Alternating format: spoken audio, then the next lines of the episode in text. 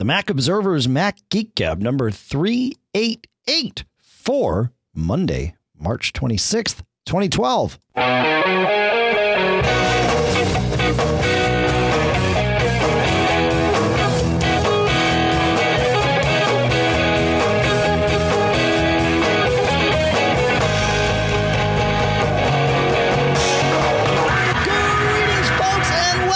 To the Mac Observer's Mac Geek Gab, the show where you send in some questions, you send in your tips, we provide some tips of our own, and together we all learn something new each time we come together. Here in Durham, New Hampshire, I'm Dave Hamilton. And here in quite windy Fairfield, Connecticut, John F. Braun. It's a pleasure to talk to you again, John. How are you? Likewise. And I protected myself from such windiness. I found some great stuff, man. Great stuff is great stuff. You told me about this. Yeah, I spent the weekend. Uh, it's a sealer from Dow, but it, it seals all those nooks and crannies in your house that are uh, not sealed. Yeah. No, had, had a blast. Yeah, it's fun stuff. Yeah, just don't get it all over yourself.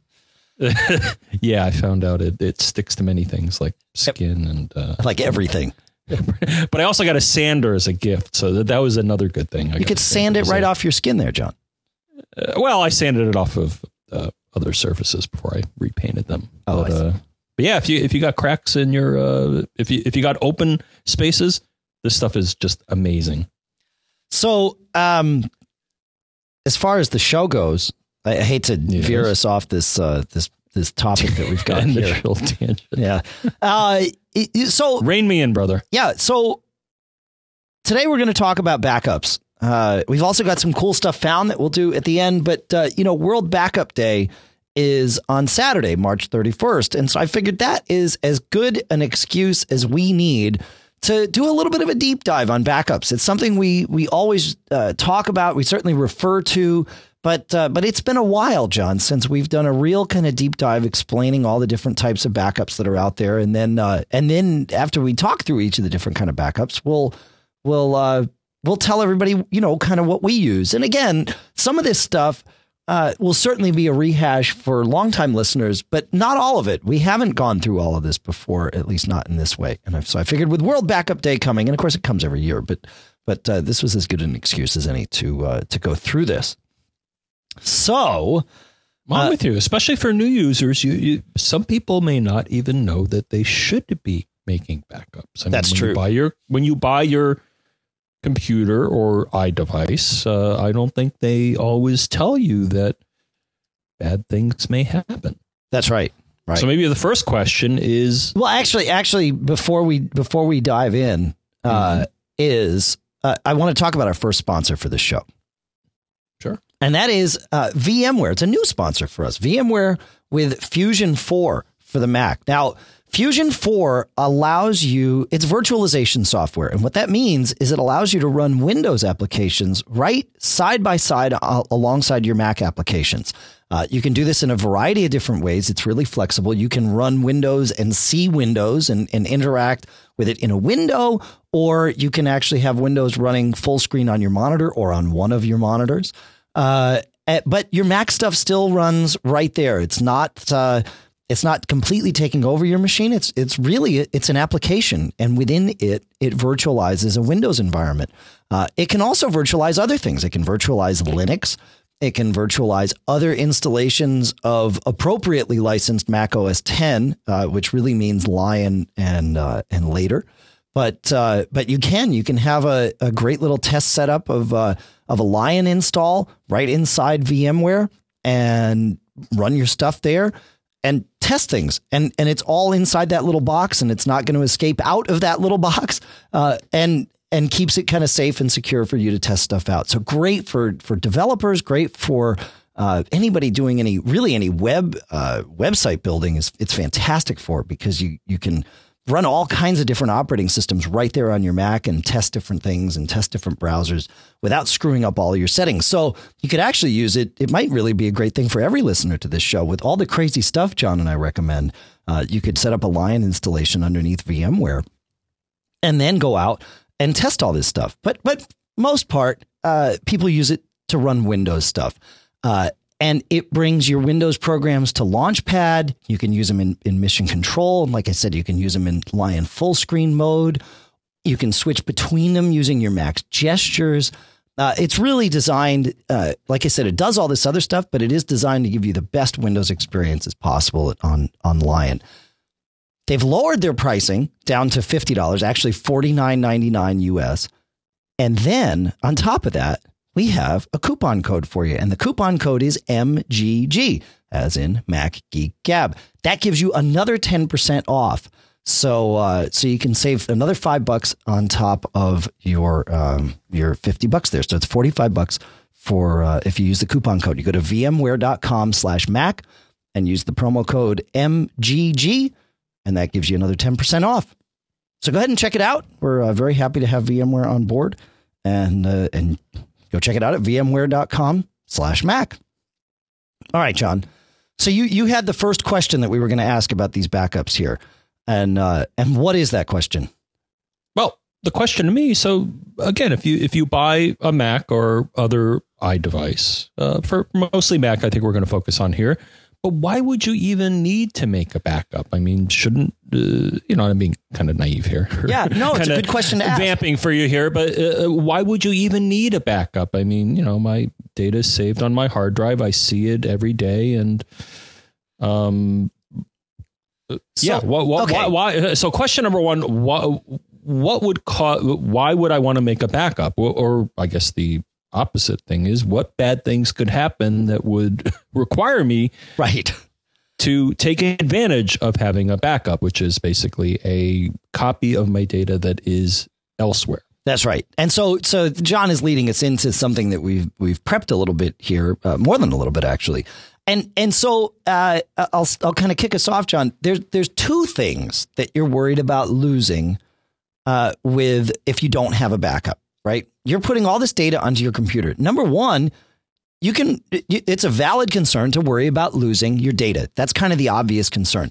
But there's a lot of data that you could recreate if you had to. Um, for example, uh, if you had a, a, a, document that you had written, you could rewrite it. You don't might not want to want to do it, but you could. If you were coding a project, you could rewrite all that code, right? Um, but then, of course, there is data that you can't recreate, like a picture of an event. That event happened. You took the picture. If the picture gets, uh, you know, if, if your hard drive dies or something happens and and that that picture's gone, you've lost it. Um, and then there's then there's another type of data that that's important, and that is the whole setup of your system. Again, stuff you could recreate, but you don't want to have to. And what I'm getting at here is yes, you're worried about losing data, but almost as importantly, you're worried about losing time. You've invested a lot of time into building your data, but also just setting your Mac up. And so we're going to talk a lot, a little bit about this, but I want everybody to remember that time is just as important as the data that exists out there because that uh, backups if you if you do it right your backups can actually save you time if you do it wrong you can have your stuff all backed up and have it still cost you a ton of time if you run into a problem so that's uh that's kind of the two big things. Any anything else out there, John, that uh, that we should mention before we before we move on here? Well, I guess uh, some of it. Uh, I don't. Well, I don't think it's theoretical, but I guess what could possibly cause my data to disappear or go away? sure, maybe that's that. That's a few things. Uh, again, some yeah, of it may be basic for a lot of the listeners, but some of it may not be. So one could be just. Uh, I'll toss this around, but one could just be human error. All right, so I have a document open, and I'm fumble fingers, and I, you know, I mess something up, and I save it, and all of a sudden, a lot of like as you pointed out, Dave, a lot of work that I did all of a sudden disappears. Yeah, because I, I made a mistake. So you sa- backups uh, can save you from yourself. Yes. Yeah. Is that you you you may uh, accidentally uh, delete some work that you've done, and and you'd like to go back to a point in time where you didn't. yeah, before up. you did that. Yeah. So one could be what, what we like to call operator error. That's right. In the uh, you know, although you have the best of intentions, you hit the wrong key, and all of a sudden you've just uh, clobbered a whole bunch of work, and you're like, oh gosh, what do I do now? So, so I would say that's one class, uh, one situation where, boy, I'm glad I had a backup. Another one is the fault of computers and hardware in general. Right. And that even though computers are really awesome, we all, you know, if you're listening to this, obviously you're using one. The thing is, uh, a lot of the storage technology is physical and over time, and you and I have said this, but we'll say it again. It's not if your hard drive will fail or whatever medium you use. It may not be a hard drive. It could be flash memory. It could be any sort of memory. Is that it's not a matter of if it will fail. It's a matter of when it would fail. That's right. Mechanical drives will eventually fail. Uh, they typically, a lot of them give a lifetime after which they don't guarantee they'll work. Uh, same with memory cards. A lot of memory only has a you know certain lifetime where after a certain amount of time it's not going to work anymore. It's Yeah. going to break. So um so that's the thing is whatever you're storing uh, wherever you're storing your data just assume it will eventually fail. And if you go with this assumption that makes this uh, you know this conversation relevant. Okay, so so let's talk about what I, I'd like to offer my definition of a backup, John. Uh, Sure. And to me, a backup has three uh, key elements to it. Number one is that it's automated, uh, because if you're not automating it, it is up to you to screw it up, right? And you have to remember to do this. And and and we as humans, we we're trying to save ourselves from ourselves as one of our points of the backup. So it's got to be doing it automatically on the computer. Number two, Okay, I, am with you on that okay. because yeah, I, I, I wouldn't want to rely on my remembering when to make a. Uh, so I agree with you. A, a good backup strategy involves automation. Right. Uh, number two, it's got to be verified, meaning the computer's going to make a backup of my data and then it's going to check what it backed up to make sure that we actually have a valid copy of this data as opposed to just beaming it off to some other destination and then saying, yeah, I'm sure it's good. Just go ahead and, yeah, we'll, we'll assume it's good until we have to test it. Right. Or in in X Files uh, terminology, trust no one. trust no one. And I and I'm being serious. Do No, not trust just right. because some device said, "Yeah, I backed up that data for you." Don't Yeah. necessarily trust that it did it properly because it may not have. And Good then point. and then number three, and this is going to sound really obvious, but but it- it's it's it's really important. The data has to be restorable.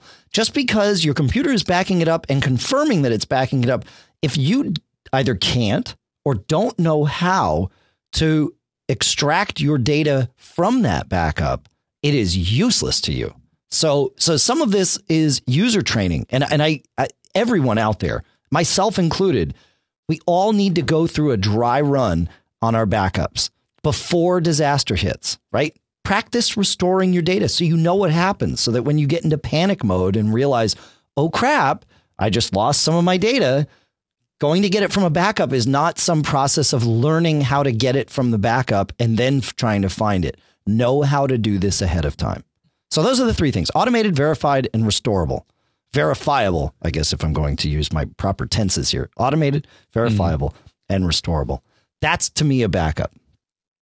Any, and, Oh. any, yeah? Oh, no, that's a good point. Actually, you know, you bring up a very good point. So, for example, just jump ahead a bit. I'm sorry, but uh, for example, people use Time Machine, and well, you see Time Machine do its thing, and and you see the little little cursor spinning, and you think, oh, well, it's done. Yeah. I'm cool. But actually, I I got to admit that the first time I tried to restore, it uh, it wasn't quite as straightforward as I thought. So, no, you bring up an excellent point that you should always, with any backup solution, go through a trial run of bringing the data back because number one, you may identify faults in the method or mechanism that you're using. Yep. And number two, yeah, you, you don't want uh, the first time you try to restore data is not the first time you really, re- you, you don't want it to be the first time you really, really need it because you may have found out that you may have overlooked something. That's so, right. No, that, that excellent point because I, I've seen this happen Yeah. where, where people Oh, have set up have. backup systems and they're like, oh, well, yeah, I got a backup. Oh, gosh. I, more- I, I, I, I, didn't know that I, I missed this option and I can't restore what I thought was being backed up. Uh oh. And then you're in trouble. When I when I was doing consulting, I would say that 80% of the backup related service calls that I did were going out and helping someone restore data that they needed from this backup that they implicitly trusted. It's like, wait a minute, if you don't know how to get data off there, how is that your backup? You know, when you need to pay me a hundred bucks an hour to figure out how to get your data, that's not a backup. That's a hail mary. you know, that's not. That's you're not. Well, like get, I said, I yeah. said it once. I'll say it again. Trust no one. Trust no, no one. Always, yeah, you yeah. should always. Uh, we'll touch on it again, but you should always go through once you've done any sort of backup procedure. You should yeah. always step yourself through it and try to get the data back. Just uh, or or at least look at it and say, oh, okay, what I thought was being backed up has been backed up, and then yeah, try try a, a trial run on restore to make sure you can restore it. All right, you mentioned yeah, you, you you don't want the boss to come along, whoever the boss may be, whether it be your your an executive or your a significant other, saying, "Oh, oh, you couldn't restore the data." Go. So you mentioned time machine, and, and that's a great next thing to go into. Now, uh, time machine. Let's just kind of go through the basics of it. What it does by default, uh, unless you go through uh, great machinations to change this, it backs up every hour, uh, incrementally, whatever was changed in the last hour. And then 1st mm-hmm. it does a big, a huge backup of everything because it has to start somewhere. And then it backs up every hour. Once a day, it archives off the previous day's hours into just one day. And then once a week, it archives off the previous week into the previous days for the week into one week. And then it does the same monthly and it keeps monthlies until you run out of space. Um, it requires an additional hard drive as a destination volume. So you can't, um, it requires a different volume. You can't back up to your, your local uh, drive, nor should you, because if that fails, then you'll have a problem. That can be an in- internal drive. It can be an external drive. It can be a network drive. And we'll even talk about it being something uh, even further away than a network drive. Uh, and to restore, you get to copy your files back to another drive. Um, to me, John, the pros of Time Machine are that it is automated, it is incremental, it is easy. And for anyone running 10.5, uh, so Mac OS 10 Leopard or later, it is free. The cons are you can't boot from this backup. And we'll talk about some of the, the next thing we'll do is talk about why you might want to create a backup you can boot from. Uh, it does require 10.5 or later, and it is not verified. So there is no verification process in Time Machine, which is sort of crazy, but it is the way that it works.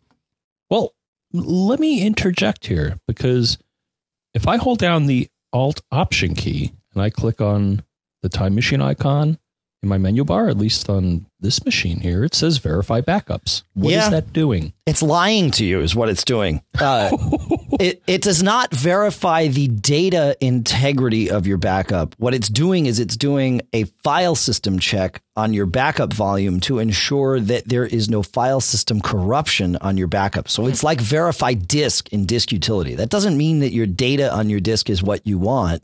It just means that your disk can be read from and written to successfully. It's a liar. Right? Okay. So what you're saying though, so verified backup is uh, so some backup systems can look at the data and make sh- uh, and and compare it.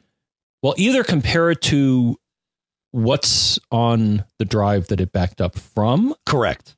Or either look into itself and make sure that it itself is not corrupted, I guess via a checksum or CRC or something like that, I guess, right? Yep. That's right. That's right. Okay.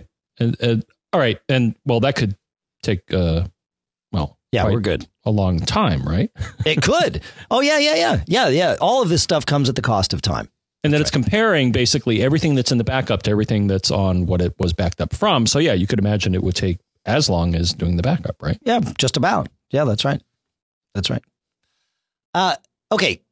anything more on on Time Machine? It's good. It. I mean, it's it's easy. The nice part about Time Machine is if you're not already backing up, you can go out buy a hard drive, plug it into your Mac. Your Mac will come up and say, "Hey, I've never seen this hard drive before, and it's empty.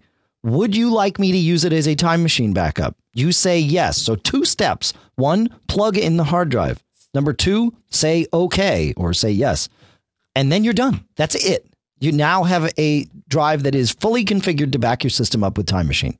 So that that is not to be overlooked, right? I mean, that's huge. It's better than it is, exists oh, anywhere to me, else. To me, the introduction, and I think this was groundbreaking when Apple did it, and it still is, is that it introduces because uh, as we mentioned, m- most people won't think of backing up. So this kind of forced the issue in that when you get a Mac, and I think if you plug in a drive, as you pointed out, it's going to say, "Hey, you want to use this for time machine backup?" And maybe people don't quite know what that means, but just say yes. Uh, I, I see few downsides to time machine, though. Maybe we'll we'll yeah, there there are some. Well, I do some. Well, I do have some downsides to it, but there are no we'll downsides. There are no downsides to using it, but there are some caveats and and some holes that we'll fill with with some other things. In fact, let's let's move on to the next thing. So uh, there are two pieces of software that you and I use equally, in that I use one and you use one, and and that is uh, SuperDuper and Carbon Copy Cloner.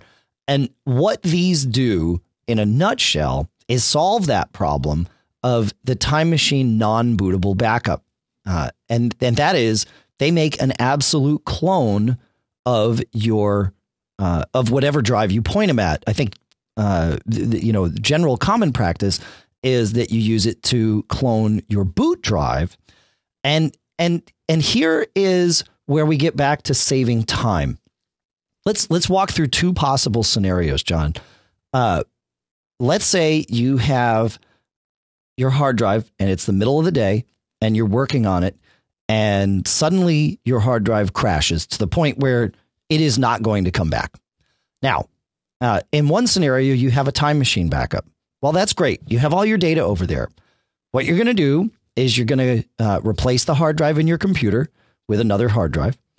And then you're going to uh, install OS 10 or begin installing OS 10 on that drive. And through that installation process, usually once you get OS 10 installed, the first thing it says is, okay, now we've got OS 10 installed. Do you want to restore uh, your drive, uh, your data from a backup, or do you want to, uh, you know, just start from scratch or use Migration Assistant? And you can say, ah, I want to restore from a backup. And then you get to wait while all of your data and preferences and all that stuff are copied from your time machine over to your computer. And the, the net result of this is you're back in business after, you know, many hours of uh, some of interacting and many of just waiting for your computer to uh, to finish. Scenario number two: It's noon. Uh, you've been working on your computer all day, and your hard drive crashes. But in this case, in addition to your time machine backup, you have a clone. So what you do is you reboot your computer from the clone, and five minutes later, you're working again. Wow. One of them saved you a lot of time.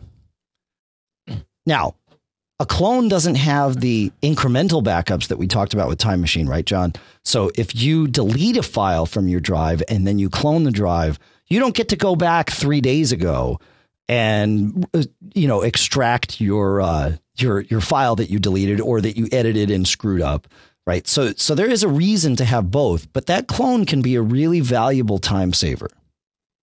So that's yes. yeah. And one thing, uh, so a few things I want to mention here. Hmm. So how, may you ask yourself, do I get to boot from this clone? Because just plugging a clone drive into your machine may not cause the machine to look to it first for something to boot from. So, just going to offer a couple of tips here. So, number one, this is something that is on pretty much any recent Mac, and it's called the Startup Manager. And if you haven't heard of it, I'm going to tell you. Well, we're going to, of course, link to an article in the show notes. But how do you invoke the Startup Manager? Well, when you start up your Mac, hold down the Option key. What that tells the Mac is, oh, by the way, look to any port that could possibly have a hard drive. And if there's a hard drive that's bootable, show it to me. And it's going to show you all of them. And after a while, you can then select the one uh, so a little tip here, you may want to, I, I, don't know if you want to name it differently. I mean, the thing is, it will visually identify different drives here. So if it's an internal drive, it'll look like a little hard drive. If it's a FireWire drive, it'll have an icon with a FireWire icon. And I think if it's a USB drive, it'll have that. So you may be able to tell because I, I think often if you back it up, it'll have the same name. So no, you may not be able to tell the difference. Not necessarily. I, I think I, okay. certainly SuperDuper and I think even Carbon Copy Cloner uh, will both allow you to have drives of two different names and oh, still oh, clone okay. from one to the other. Yeah, yeah, that's a really good point, though. It is good to name it something else. Um, well, I'm just um, saying visually. You, yeah. yeah, if if you can't tell visually, you may not know, especially if you have multiple boot devices. So that's right. Number one, the the startup manager again, hold down option is the thing.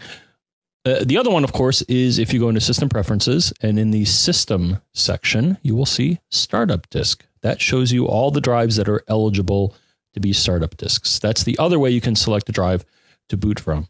Yep. So just want to mention that. So once you've created this thing with that, and yeah, I think you mentioned Dave, I like Carbon Copy Cloner, especially when I do like when I did a SSD review recently. Oh boy, you bet I backed up my hard drive using Carbon Copy Cloner to the SSD because I wanted an exact total duplicate of all the data, so I, I could do a comparison. Yep.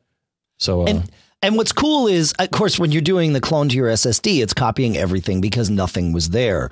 But uh, but both of these uh, packages allow you to do something that's an incremental copy, whereas it if I if you have it scheduled and it can be scheduled, uh, if you have it scheduled to back up once a day, uh, it's going to update your clone uh, with all the files that have changed but it's not going to recopy everything. So if you've got big files that are just out there and unchanged, it can you know do Okay. a smart update and be very very quick about it. Uh, so that that's really handy. Yeah, yeah. I haven't, you- you know, and actually I haven't used it for that. The only thing I've really used it for is I want to make a total accurate duplicate of this drive so I can use it uh, to boot from. Ah, well then I then then I'm eager to to jump to the end, but we won't um, and explain what our backup strategies are. No, because we I, well I, will, I bet we're going to learn stuff from each other. So that's that's uh, that's what we're that's what we. Oh, I got those for. too. Oh, I, I- got a, a list I'll surprise you with. I, Okay, good. um, I don't, I don't know if I'll surprise you, but yeah, I have my Yeah. strategies as well. Yeah, good. Um, okay, so so that's super, and the clone can be handy because if you need if you need to go get a file off of it, it's just I mean it's just a drive. It's very easy. You don't need any special software. It, you know, restoring from it is cake. So that's uh that's super duper and Carbon Copy Cloner. The one of them is free. Carbon Copy Cloner, I believe, is free still, and uh, Um, it- super duper is shirt. well, it's it's donationware. okay. And Super duper is I, twenty I eight bucks. Yeah, and I strongly encourage you to toss some money to Carbon Copy Cloner guy because, well, I have, but uh, yeah, so so it's donationware. Cool. Uh, and then lastly, kind of in, in this realm of local backups, uh, I want to mention ProSoft's Data Backup 3, John. Uh, it it allows you to kind of do everything we've already talked about. Uh, you can do bootable backups, you can do versioned backups. It's extremely customizable, but it's also really easy to use. When you launch it, it's got a bunch of different uh, presets that you can choose from. But if you're a geek like me, uh, then you can also go in and totally tweak the stuff. Um, and it's 60 bucks, 59 bucks from prosofting.com. So it, uh, and it, it can do verified backups. Uh, Like I said, it, it can kind of do it all. So it's, uh, it's not a bad place to go if you, uh, if you need a little more control over your over your backups than just simply using say time machine and, and carbon copy cloner. All right. Now let's move we so we've we've talked about backups at home john. Now let's talk about the cloud.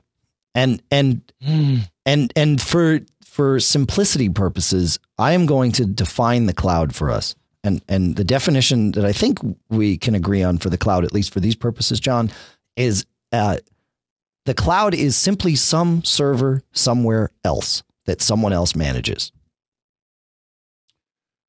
Hmm.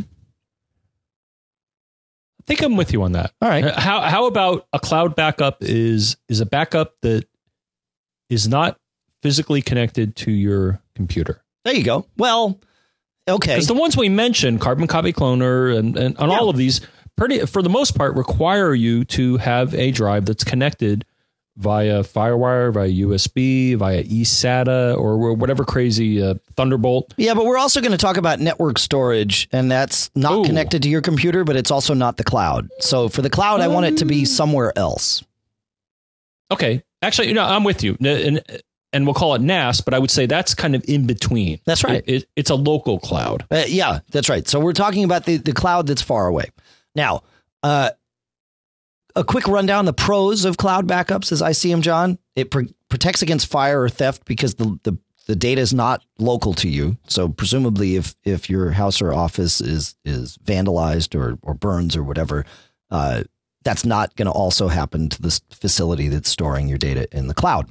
Uh, you don't need to buy a destination drive, uh, and you can back up from any location with internet access. Now the cons get pretty obvious. Number one, you need internet access, and and it's good to remember that if you have a one megabit per second upstream, If you're going to back up 100 gigabytes, that takes you 10 days straight, not 10 days, three hours a day kind of thing. 10 days, I start now, and the backup soaks my upstream for 10 days. So that's a long time um, and is worth worth remembering. Uh, well, go ahead.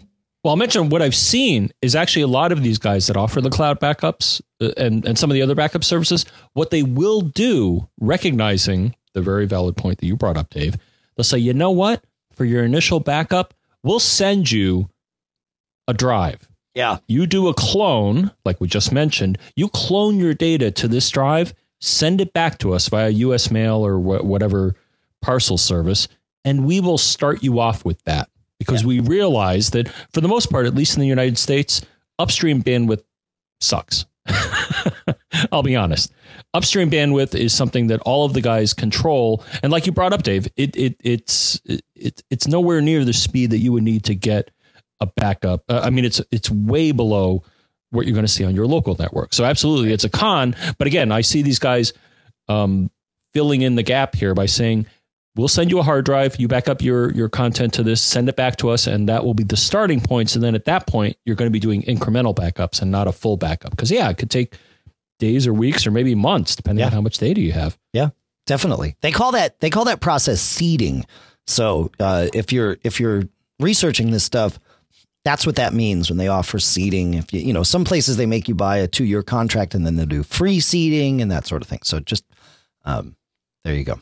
Uh, and they do, you know, most cloud backups have monthly or annual subscriptions, and you want to be aware of security. And we'll we'll talk a little bit more about that. But uh, but remember, your data is being stored uh, somewhere else by someone else, and so you want to be aware of how they're going to deal with that. Um, I think the advantage of the cloud also, and this is a, a just a concept I want to plant here, is with backups as with many things, you don't want to have what we're going to call a single point of failure. So, for example, we mentioned a number of programs you can use to back up your hard drive. The problem is, if you have all your backups in a single closet in your house and you get hit by a meteor or there's a fire, everything is lost. So, one of the advantages of a cloud backup, in addition to being, uh, is because it's not physically in the same place where a disaster could strike. So keep that in mind, as because I uh, it, when I did the enterprise thing, we definitely had this as a backup strategy. We would have very physically uh, separated locations for backup. Sometimes we would have them in, in separate cities. So you bring one backup to this city, one to this city, and if something terrible happened, you, you so were covered. Just want, yeah. Just want to plant that seed is that if you want to have a serious backup strategy, you may want to drop a backup off with a trusted individual that's not next door. In I, case, actually, again, there's a fire or something terrible I, happens. I have a cool solution for that that somebody Go. offers that we'll talk. Well, that we'll talk about in like Great. I don't know five minutes. We'll get there. Uh, so, but but there's two types of cloud backups as I see it, John. There's immediate and timed. Immediate backups means something is always running on your Mac and it syncs as soon as a file is created or changed or touched in any way. That's immediate backups. Then there's timed backups like Time Machine or Data Backup or any of these others where it happens on a schedule and you're updating data at your schedule and then the backups happen whenever they choose to happen. It's just saving out to the cloud instead of doing it locally. Now, in the timed backup realm, uh, sorry, in the immediate backup realm, since that's what I mentioned first, uh, our two favorites here that we talk about all the time are Dropbox and SugarSync.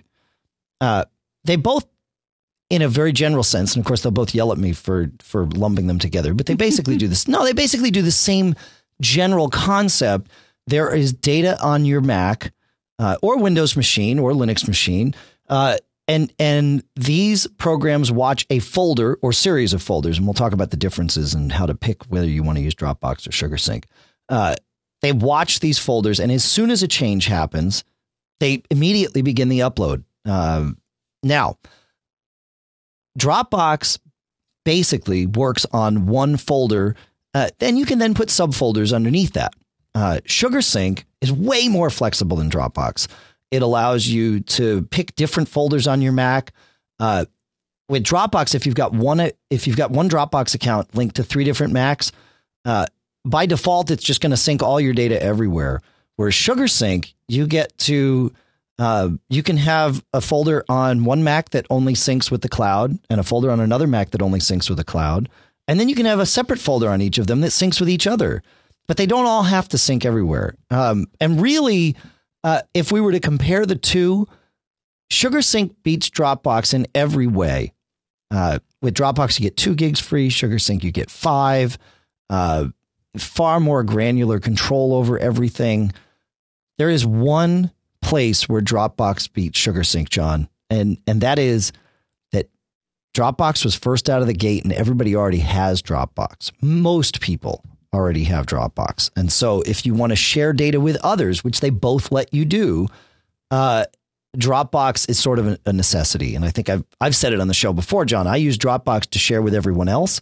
I use SugarSync for my own stuff. But we'll get into what we use down the road. But that that's mm-hmm. really the kind of the thing. They they both have freemium models, so you start with some free storage, and then you can you can add more um, by paying for it. Yeah. Thoughts on this, John? Pretty much.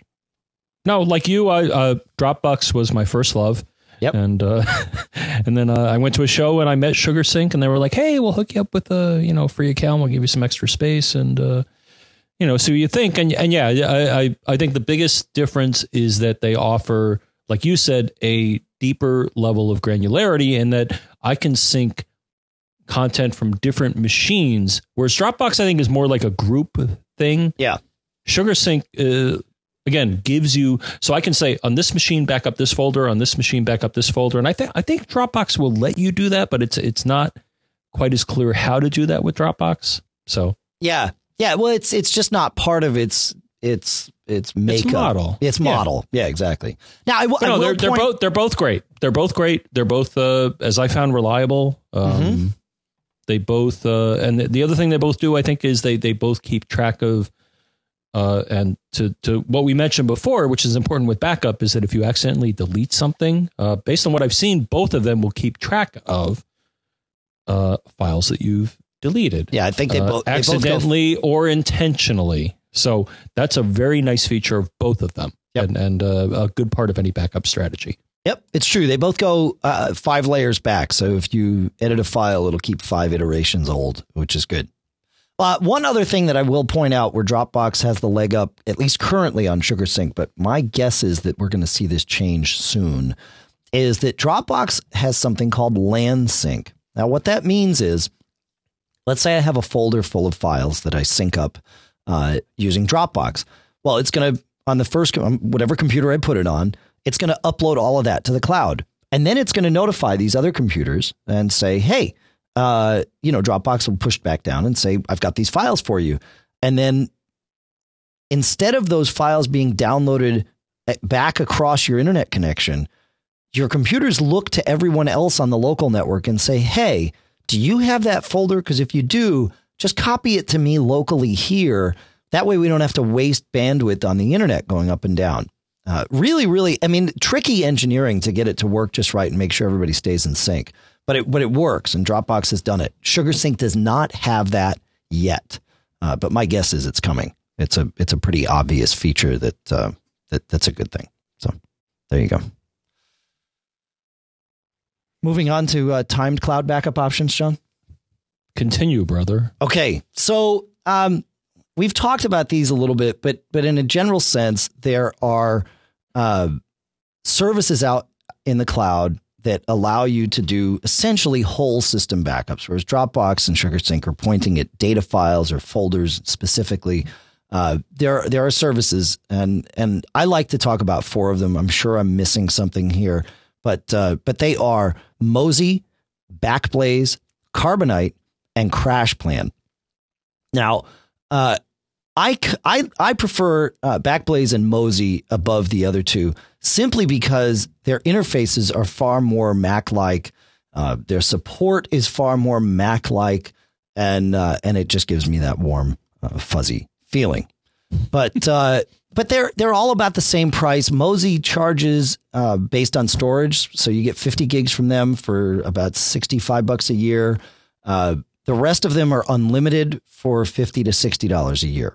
So uh, that you know, it, pick your pick your poison there. Depending on how much you have, it may or may not be uh, you may not care. Uh, they're not going to back up your um, they're not going to back up your system files because there's no reason for that. You're not going to be booting from the cloud, right? Uh, so you, you were only talking about data files and preferences and all of that stuff, but uh, but it but it is you know I mean it, it can be a significant amount of data, but uh, but it, it's an easy part. I, I like I like Backblaze and Mozy simply because their setup is really really straightforward. You just kind of run it and it says I'll figure out what you need and I'll back it up and then you can reconfigure me if you want. Whereas the other ones require a little bit more tweaking. That said, there is one really cool thing about CrashPlan, and this you can get for free, 100% for free, at least in terms of the amount of money you owe CrashPlan. John, you said it would be great to have a hard drive that you give to a trusted friend or colleague, right? Well, what CrashPlan lets you do is uh, back up to your friend's house or your colleague's house over the internet. So you and I could run CrashPlan. You could each we could each put drives at each other's homes and then back up to each other's houses using CrashPlan. Which is a pretty cool thing. And it doesn't cost it. We would obviously have to buy hard drives, so there is a cost involved. But uh, but CrashPlan comes free to do that. Cool, huh? Nice. Mm-hmm. Yeah. The only one I've used out of the bunch is Carbonite because at one point Opt Online said, Hey, we got a free Carbonite sign up. What do you think? And I'm like, Yeah, sure.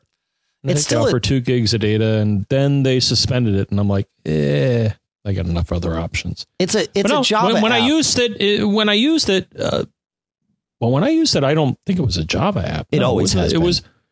Oh, right or no no no I'm sorry. CrashPlan is the Java app. Sorry, sorry. right. Because no, Yes, Carbonite, yes, yes. Carbonite, no, I had as a pref pane. And yeah, for the most part, it was like, yeah, what what folders do you want to back up? It had a little menu item, and it indicated when it was updating, when it ran out of space, uh, things like that. I, I was uh, pretty, you know, and I even tried, as we suggested, restoring, and no, I was pretty happy with Carbonite. I, I didn't see the only thing that you know sucked again was that Opt Online eventually said, "Well, sorry, we're breaking our deal with Carbonite, and uh, you got to pay for it." And Right. I'm like, oh, okay. Yep. so yeah. So yeah. All right. Moving on. Or are we good? is next, Dave? So, uh, one other cloud option is is Dolly Drive. Okay, and and Dolly Drive is actually it's really cool what they do because they started a little over a year ago, or at least they launched a little over a year ago. My guess is they started long before that to figure out how to do all this. But the first thing that they did, and and basically we did did for the first year of their existence, was Time Machine in the cloud. So uh, they built uh, an engine that would use Time Machine. I mean, it, it this was not doing anything where it was emulating Time Machine. It was actually you would use Time Machine to do your backups. You would use Time Machine to do your restores, but instead of pointing at a local drive, you were pointing at your drive out on Dolly Drive's cloud server. And so you would log into Dolly Drive and do all this other stuff, and then it would it would do its reconfiguration of Time Machine and essentially just point Time Machine up to the cloud and it works. It's awesome if you're, you know, on a uh, on a laptop traveling. It's what I use on my on my MacBook Air, and uh, and it's great. Uh, it it just works. Um, their pricing is uh, monthly. You can do a 50 gig a month account for three bucks or a 250 gig account for 10, I think. And then every month they add storage to everybody's account. They add five gigs. So the longer the idea is that if you get enough to start with, uh, as long as you keep paying them, you're going to keep getting more and more storage, and that's the idea. So your your price should never go up unless your data usage dramatically increases from one month to the next. So that's cool. Now they've added everything else. They've added um, a, a clone ability. They've added the ability to back up to both your Dolly Drive in the cloud and your normal time machine uh, backup if you're in your office or your house. They have uh, done a, a cloud files kind of thing, like a Dropbox sort of thing. They've sort of taken everything that anybody would want to do and bundle it all together. So, uh, so that's definitely worth checking out. Uh, it may it may be your one stop shop solution. So, I throw it out there. Dolly Drive. Yeah. Yeah. Have you checked out Dolly Drive yet, John? I remember I saw them at Macworld and wrote an article about them Mhm. saying how great they were, but I actually haven't used. Then you, then you, yeah, then right. Well, that's how I things still, go. I I still have an email in my box from from them saying, "Please, John, try us out." So yeah. among It's- all the other backup options I use, I, I think I should get because yeah, I mean it was quite innovative. It was like, yeah, let's trick Time Machine into using us instead of a local drive Yep. or a network drive. It's Yep. basically what they figured out, and and it sounds like they did a great job. So Yep. Uh, before we jump into the to the next phase, I want to talk about our, our second sponsor here, John, which is Hover uh, at hover.com. They are a domain name registrar, and that means they're a place that you can go to register and manage any domain names that you own. So, domain names being something like MacGeekGab.com, MacObserver.com, anything like that. Uh, if you run your own website or you have your own email domain, you need to host it at a um, you need to you need to manage the domain itself at a registrar, and that's what Hover does. They pride themselves on having very very simple tools, and the idea is to limit the fiasco that you have to go through to register a domain name, to change a domain name. And and when you're moving your domains to them, they even have this like it- it's kind of like a it- well, it's a tracking system, like you're tracking a package, and it, it's a really easy thing to see through. That's their whole goal. They they don't try to go crazy upselling you. They just want your business for the domain. And this is all at uh, at hover.com. They even have uh, what they call no wait phone support, which means if you call them between 9 a.m. and 8 p.m. Eastern time, the phone rings until a human being picks it up. And and they strive not to let it ring long. And and and my experience has been that's that's actually true. So uh, you want to check this out, hover.com, easy domain registration, privacy built in, email management tools if you want to host your email there, easy to forward your domains, and effortless renewals, all at hover.com. And you can get 10% off using the MGG coupon code. So it's hover.com slash MGG We'll get you there. Of course, we got a link in the show notes, but uh, but you can you can also just visit there and use the coupon code MGG to get your 10% off. So that's hover.com. All right, John. So we're getting close to the end on this uh, on this network thing here, uh, or on this backup thing here. Really, I guess the last thing to talk about, and we we sort of alluded to it before, is uh, NAS or network attached storage. So why don't you explain what that means, John? I would say what that means is it's a drive that is not connected via USB or FireWire or eSATA or whatever, which I, w- I would call a physical connection, is that it's connected via, you guessed it, a networking protocol. So it's probably going to be an Ethernet cable and it's probably going to be TCP/IP or some variation thereof. Um. So yeah, I guess that's really the big difference is that it's physically connected in that it's probably a cable between your computer and a router and a device, but it's not directly connected. So there's one level of indirection, I guess. So it would be the best way I would say that to define. Yeah, te- from a At- at least technical standpoint, yeah, certainly that's exactly what it is. Now, uh, what what that offers you is the ability for multiple users to connect to this storage. Right, that's the idea behind NAS. Definitely. Oh, every- well, well, well. I, I would argue you could share a another drive with other people, though. Though it gets complicated. So it's it's it's much easier to share a NAS drive with Right. people than it is for a physically connected. Though you can certainly share a physically connected drive with other people. Sure, but no, it- I just want to make a point that Out that of it- the- that out of the box. NAS, NAS drives are meant to to, to do Right. this. right. Okay. They're always on. Uh, they often, often, but not always, often offer some sort of redundancy uh, where you can have multiple drives in the same enclosure and they can protect each other essentially from uh, from failure. So if one drive dies, your data isn't gone. But that's not all. Not all NAS do, do this, but many of them do, and some of them offer additional features. Uh, streaming your movies from the NAS, streaming music from the NAS, doing file sharing, uh, time machine, uh, custom time machine configurations. Some of them are even routers. Uh, so they they often have additional features because the way a NAS works is it's essentially a computer and a hard drive all in one box with an Ethernet port yes. and a power cable.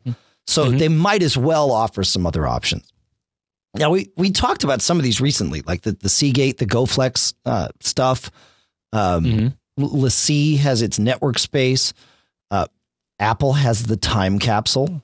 Now, the time capsule is sort of a weird NAS because it's way more expensive than all the rest, doesn't offer any redundancy, but does have a router and a wireless uh, access point built in. So, uh, but there there is a benefit to the time capsule over all other NASs. Do you know what that is, John?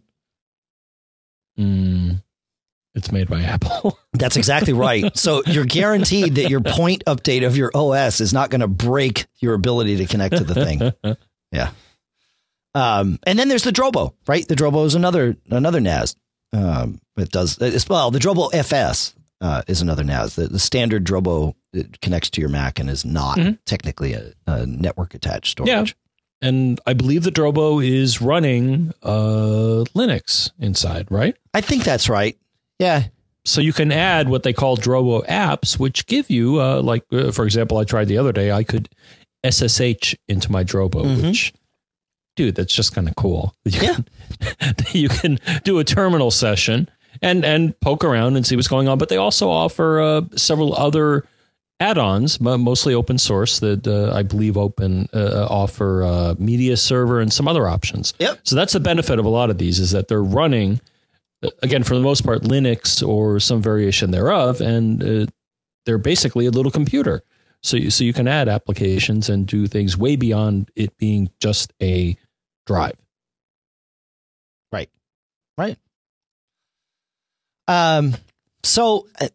I, I don't think we can. I don't think we need to go through all the bits and particulars. The one thing with re, with regards to backups, uh, the one thing that you want to do is make sure that you understand how your uh, backup destination, and specifically with these network attached storage, how it's going to deal with Time Machine, uh, assuming you're going to use Time Machine. And, and I think it's a good part of your backup strategy uh, because Time Machine will eat up all the space that is made available to it unless you limit the space that's made available to it. So, uh, a lot of these NAS options, in fact, everyone, this is ironic, everyone that we've mentioned except Apple's time capsule let you specify per machine how much space you want to uh, allocate to time capsule.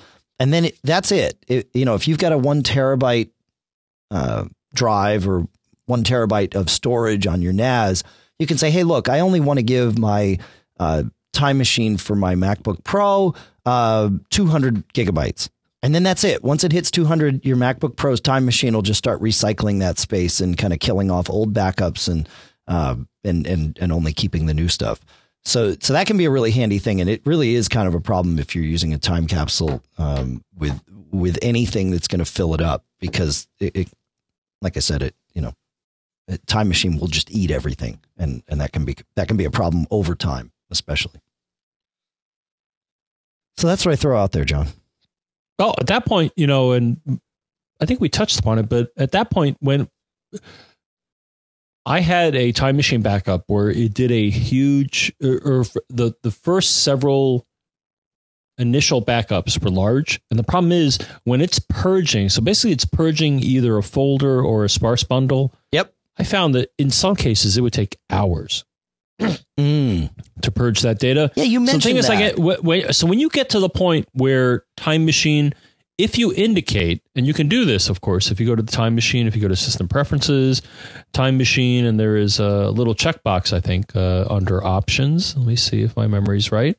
Yes, there's a little box that says Notify after old backups are deleted. Yep. So you can ask Time Machine to tell me, okay, tell me when you're starting to purge old backups before you add new ones. At that point, I would argue that you probably want to, well, maybe you want to back up that file first somewhere else and then wipe it out because uh, my my observation is at that point the efficiency goes way down because it's spending most of its time getting rid of the old stuff rather than doing any useful work. You So- you mentioned that recently. I, I have not experienced that. I'd be curious Okay. how many how many listeners because it, um, clearly one of us is in the minority here. You know, uh, because I- it I it may be happening to me, but I'm not noticing and feeling like it's causing a lot of problems. Okay. That Time Machine is recycling. And here's the thing: Time Machine is recycling on every one of my Macs. I am filled up. Uh, especially on my Really? time capsule. Yeah, I got six Macs that back up to my time capsule. It, you know, it's constantly re- regurgitating. So yeah, I suspect your backups are. Uh, uh, what I'm going to guess here is that your backups are small enough from a differential point of view that when it's purging them, it doesn't take a long amount of time. that's probably The nature of my backups are different. So, Yeah, all right, Yeah. Where All right, so- going here? we're we're we're on to where we uh, we get to tell our listeners now what it is that we use, and and I, if if you want me to go first, I'll go first. Otherwise, you go first. Uh, here's what I do. Go. Okay. So, Time Machine. So I have a MacBook Pro and a Mac Mini. I do Time Machine to my Drobo, Drobo FS. I allocated, I believe, for my MacBook, which has a lar- larger hard drive, I allocated a one terabyte or one gigabyte. No, did I do one gig or One no? I'm ter- sorry, one a one terabyte. terabyte, one terabyte partition. And for the Mini, which has a relatively smaller hard drive, I allocated a 500 um, gig partition. So the Drobo I trust for my time machine. The one thing I do is that I meter the amount of time that I run Time Machine using something that uh, Dave uses as well. I know. Uh, the one problem I have with Time Machine is that it it's very aggressive in that I feel hourly backups are insane. So Yeah. there's a program called Time Machine Editor where you basically it it fiddles with some files deep in the in the OS. You have to turn off Time Machine, but then it schedules them. I schedule my backups uh, on my Mini once a day, on my MacBook Pro, which is my day to day machine, every four hours. Because the thing is, I found when it was doing it every hour, the machine would always be running because it was doing it wirelessly. So I do that. Uh, I do Dropbox. I back up my documents folder to Dropbox. I also use SugarSync to back up both my Mini and my MacBook Pro document folders. Um, there are two services that that I've dabbled with, but I'm uh, I really haven't dove into too much. So one is PogoPlug, which is kind of interesting because uh, Yeah. and we mentioned them in the last show. Uh, Buffalo, I guess, uses them as a uh, uh, foundation for some of their products, but PogoPlug is kind of a weird hybrid in that they offer a cloud service, but they also offer a sync to my Pogo Plug approved device connected to my computer service. Uh, so I got to say, I haven't really delved into Pogo Plug too much, but they may be worth looking at. And then Box.com, I glommed onto because they had a special at one point where they said, hey, if you have an iDevice and you sign up with us, you get 50 gigs of cloud storage. And I'm like, yay, that's cool. The problem is, uh, as far as I can tell, their Mac software, their their desktop software can't handle uploading anything beyond a very small subset of that 50 gigabytes. So to me, it was almost useless. And, you know, I got to write to these guys. Maybe I'm just not figuring out their software, but I, I tried to take, you know, a big blob of data, you know, to upload to the supposed 50 gigabyte that they gave me. And it said, oh, oh, oh sorry, files are too big. Can't do that. So Which, maybe I wait, just didn't. I, I'm, I'm confused. Which box, service? box, box.com. Oh, okay. Yeah, they. Well, it used to be limit- box.net and now they're box.com. So, so they, uh, okay. So I think we are telling me they limit the per upload or per day. I think they upload the file. They limit the file size, but your overall storage. I mean, they limit your overall storage to 50 gigs, but I think the file size is like 100 megs or something like that. Right. Okay. So that's what I ran into because I wanted to copy a folder, which, you know, was several gigabytes. And they said, hey, you got 50. And I'm like, cool. And then they said, oh, up, up, the files are, are over this size. So, Yeah. uh, uh, and it could be because I'm going for the cheapskate option. I, I think if you pay them, they will allow you to to uh, exceed this limit. So I guess I'm, I'm I'm just not grokking their value in the whole space here. But Right. Other than that, and then the other things I use, uh, Carbon Copy Cloner. Uh, you know, as I mentioned, I love, and then um, But do you, but you don't use uh, you don't clone regularly. no, Okay. No, only if I'm replacing a drive. Sure. Like I mentioned, I'm doing a review and you know I'm replacing my my rotational with an SSD. Otherwise, I I know it's not good practice, but no, I I do not do regular full backups of my right drives in my main machines, and I probably should. Um, the one piece of software I'll mention that I do like using for peeking into my backups is something called Time Tracker from CharlesSoft. Mm. CharlesSoft does uh, all sorts of other wonderful things, but um, this is a utility that lets you peek into your Time Machine backup because the one downside, or probably the biggest downside, I would say, with Time Machine is you don't know what the heck it backed up. So this, uh, and Dave, uh, I think you'll mention uh, something else you like, which is nicer. But um, CharlesSoft also does uh, some other software like Pacifist and some other utilities that we really like. So that's pretty much my Cool. gig. All right. Go. Uh, yeah. So my my setup is similar. Uh, it it starts with Time Machine. Uh, I like you on most of my machines. I I use Time Machine Editor to slow it down. Um, I realized that I have not done that on my on my iMac in the office, but I run an SSD on that, and so backups don't really. I don't notice when they're happening, uh, so it doesn't really bother me. I'm either backing up to a time capsule or the Drobo FS, and the way I choose is uh, as I've mentioned before, my house and my office are on the same property, but are separated, and we have Ethernet running underground. Uh, in the house is the time capsule, and in the office is the Drobo FS. So the way I do it is everything in the office backs up to the time capsule, and everything in the house backs up to the Drobo FS. So I do have you know, some level of if the office burns, all the data is in the house, and if the house burns, all the data is in the office kind of setup. Um, it- you know, and chances are they wouldn't both burn simultaneously unless we had a huge forest fire, in which case I have another solution for that. So that that's Time Machine. Then I have a nightly automated SuperDuper clone of my uh, iMac in the office, and that happens at 6:30 p.m. every night and it clones it actually clones to a drive internal. I have an when i ordered that imac i got the ssd and then i also got a one terabyte uh, drive that goes internal to it. Uh, one terabyte or two terabyte i can't remember. I think it might be two. Uh, but whatever i partitioned that off and i made a partition that's the same size as the 256 meg or gig ssd and i let uh, SuperDuper clone that every night then i use SugarSync for all my user documents. What this means is if I uh, so my clone happens at 6:30. If I go back to my previous example, uh, at noon my drive dies, right? So now I boot from my clone, but my clone is old as of 6:30 the night before. It doesn't have any of the stuff that I've worked on in the morning.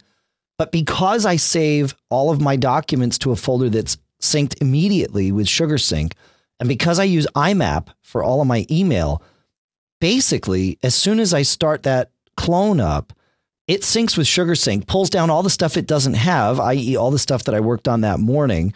And as soon as I launch mail, it pulls down all the mail that's on the server because it's IMAP and that's just how it works. So my daily clone really kind of is uh, able to get up and running immediately with all of my data as of, you know, whenever the last time I hit save was essentially.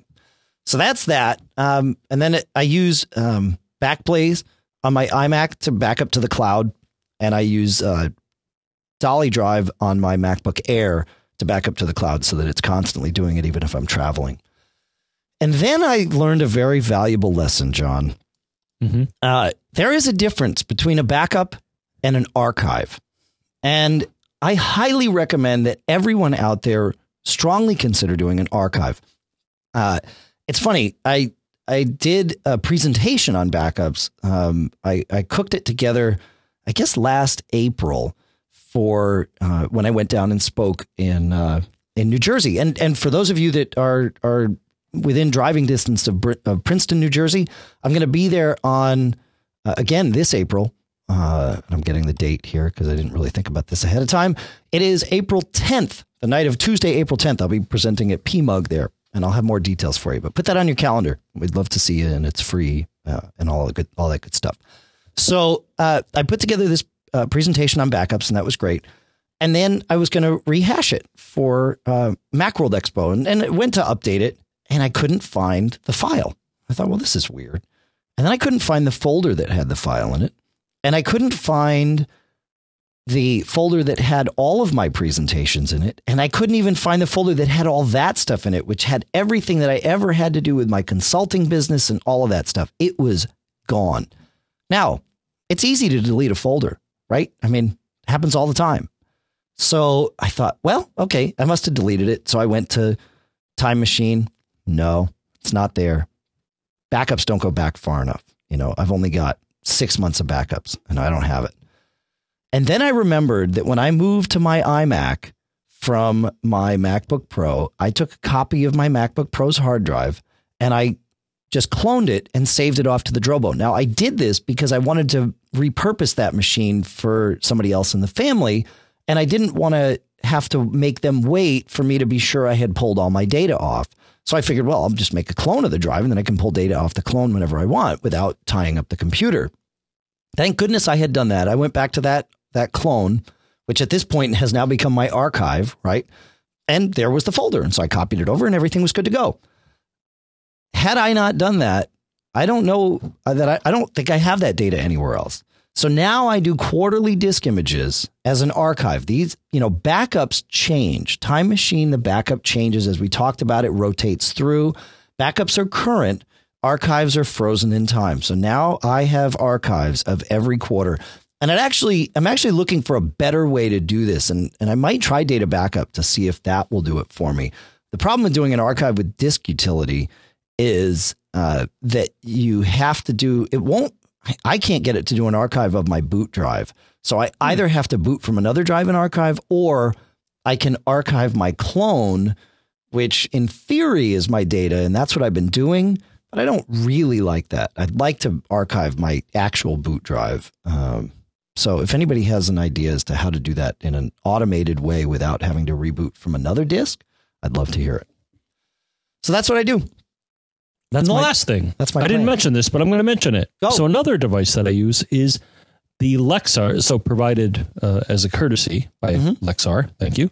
But I have a Lexar Echo MX backup drive, which is a 16 gigabyte flash drive. Now, that's probably not remarkable, though it's a USB drive. It has a little uh, capacity meter on it with uh, using uh, e-ink technology, but it comes with backup software. So here's the cool part: you shove this in your computer, and if you set up the backup software, it will look at either well, it will look at folders that you defined and basically suck them out of your computer and put them on the USB flash drive.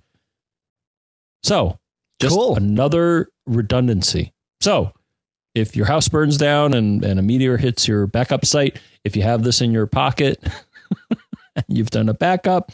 But I thought it was a very nice feature. It's a, it's a very uh, a very nice flash drive. It's it's fast and it has an indicator, and it comes with backup software. So that that's yet another thing you may want to consider. They're they're, they're not the only one that offers this, but this is the one that I've I've used and uh, and I like it. So cool. All right, I know we've been going for uh, an hour and plus here, but uh, but I want to do a couple of cool stuff founds, John. Right? Doesn't hurt. Go, brother. All right. Uh, so doesn't the, never hurts. no, the first one I want to uh, talk about. I think it was Bob Levitus when I was down in Austin that turned me on to this. If it if it was Bob, thank you. Uh, if it wasn't uh, Bob, thank you. Um, it's called Collaboracam and it's at collaboracam.com, but it's it's actually found in the App Store. It's it's three bucks, and it's for your iPhone or your iPad.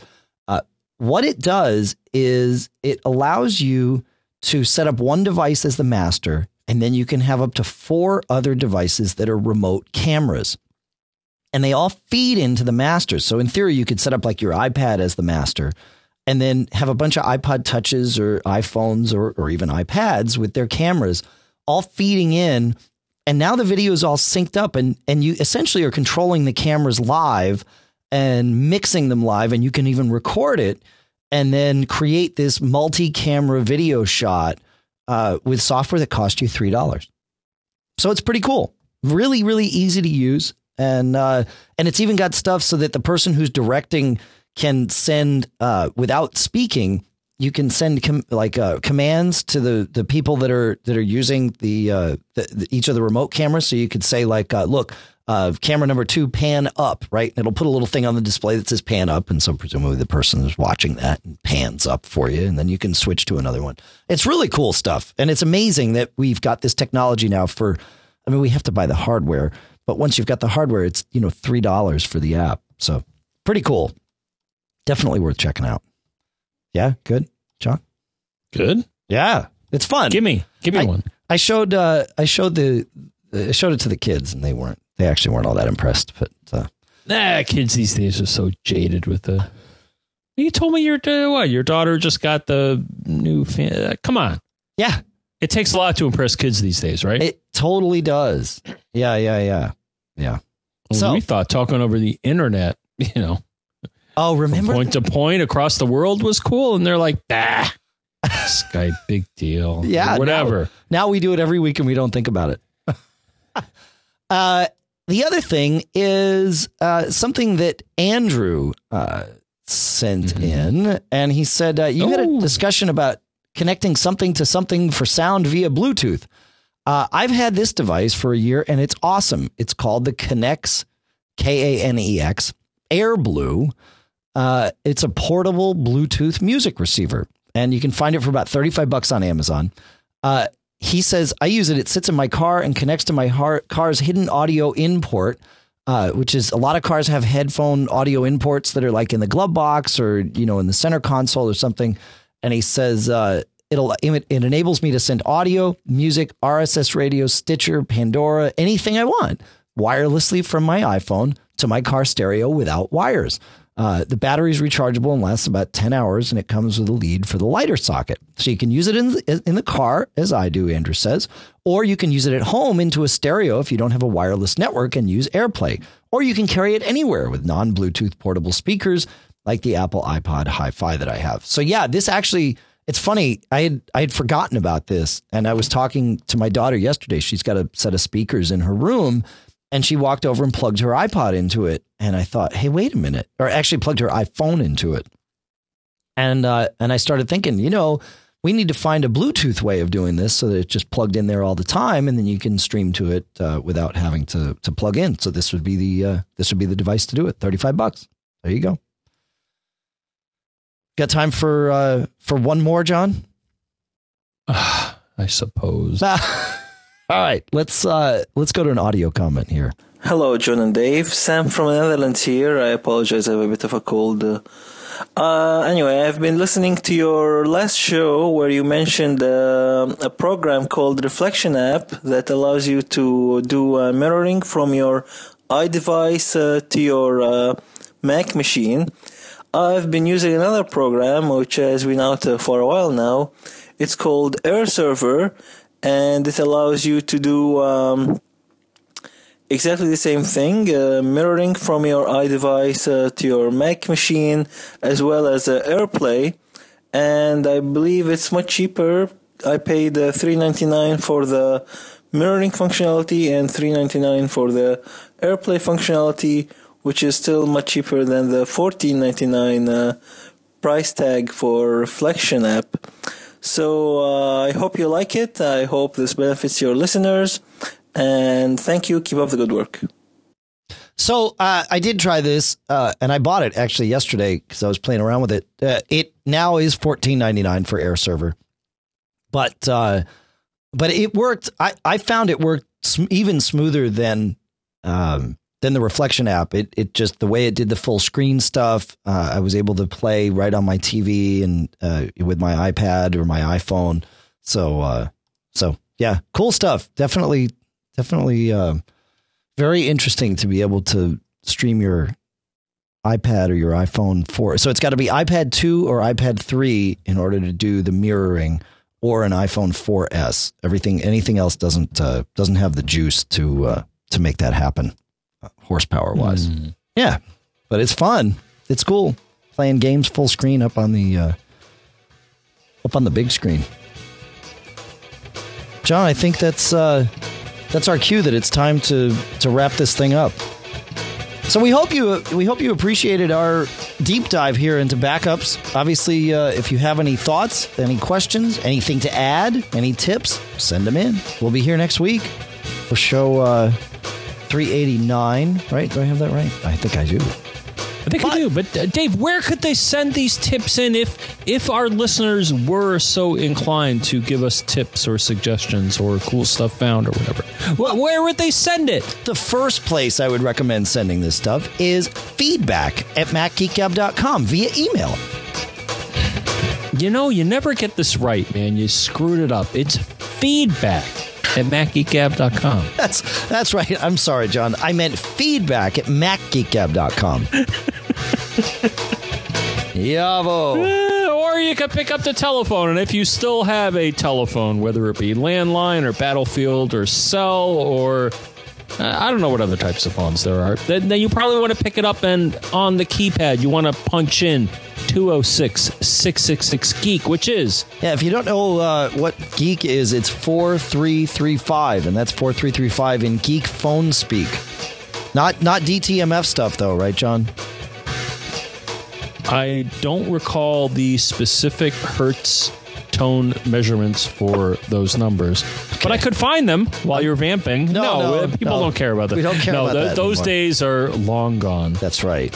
That's Let's right. not even talk about blue boxing. I had to Shall explain what my, my son, my 10 year old, is reading the Steve Jobs bio.